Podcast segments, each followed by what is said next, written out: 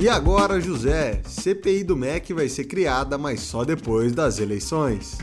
Só piora. Brasil passa de 60 milhões no mapa da fome. Galvão, Casa Grande sai da Globo depois de 25 anos. Pega pipoca, não viu o filme novo do Thor, mas deve ser igual a qualquer outro da Marvel.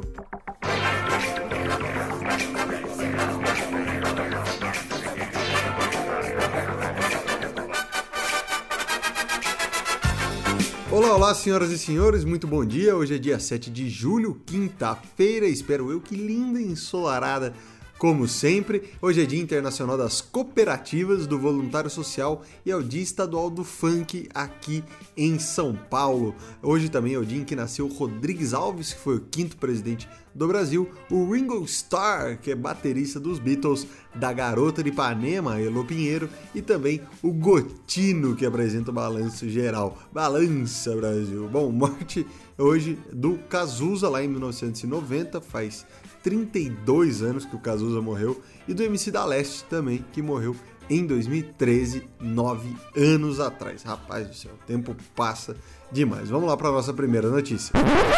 Boa noite. Em Brasília, 19 horas.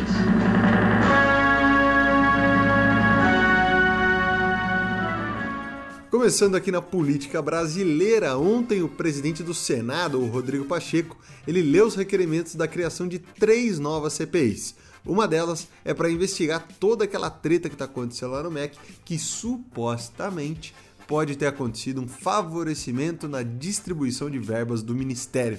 Uma vez que esses requerimentos eles foram lidos e publicados no Diário Oficial do Senado, as comissões, as CPIs, elas foram oficialmente criadas. Mas, como vocês bem sabem, a política, principalmente no Brasil, não é tão simples assim. A instalação da CPI, para ela funcionar, depende da indicação dos integrantes delas pelos líderes dos blocos partidários. Então, apesar delas terem sido criadas, as CPIs muito provavelmente só vão funcionar depois das eleições, já que o Rodrigo Pacheco fez um acordo com os líderes partidários lá do Senado que basicamente são quem indicam os membros das CPIs, como eu acabei de mencionar. Vamos lá para a próxima notícia. Aqui chegamos num clima um pouco mais triste, infelizmente, né? A gente tem que comentar isso aqui também, porque é uma informação relevante dos dados do nosso país, que ontem foi divulgado um relatório da ONU para Alimentação e Agricultura, que chama FAO, FAO. E esse documento ele fala que a quantidade de brasileiros que enfrentam algum tipo de insegurança alimentar chegou a 61 milhões e 300 mil pessoas. É quase 3 em cada 10 habitantes do Brasil. E desses 61 milhões, mais ou menos, 15 milhões e 400 mil passaram por uma situação de insegurança alimentar grave.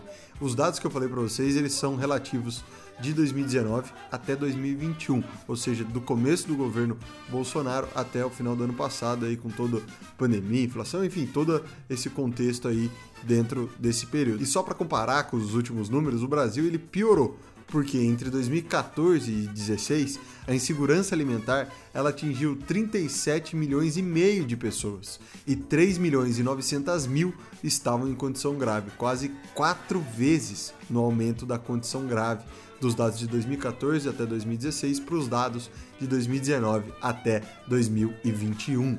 E aqui para explicar para vocês o que significa insegurança alimentar, para não ficar algo muito abstrato, também segundo a ONU, é assim: a insegurança moderada é quando as pessoas não têm certeza se vão conseguir comida e, em algum momento, tiveram que diminuir a qualidade e a quantidade do que elas estavam comendo. Já a insegurança grave é quando as pessoas ficaram sem comida e passaram fome, ou então chegaram a ficar sem comida por um ou mais dias. Esse então é o cenário aí dos dados da ONU. Vamos lá para nossa próxima notícia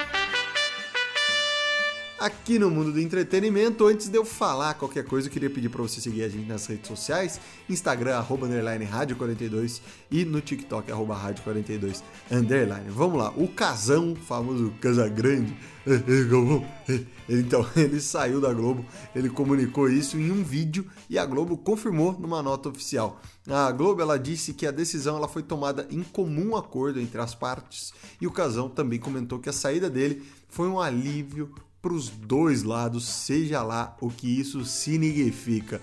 Hoje também é o dia em que estreia Thor, Amor e Trovão, um filmezinho novo da Marvel aí, e que, na minha opinião, deve ser a mesma coisa que os filmes de sempre da Marvel e que sempre repete mais ou menos a mesma história. Mas bom, não custa nada se você gosta, vai lá ver. Vamos lá pro mundo dos esportes. Aqui no mundo da bola começamos com o jogo e hoje tem Libertadores, Estudiantes contra o Fortaleza às 9h30 da noite. Vamos Fortaleza, torcendo para passar aí também.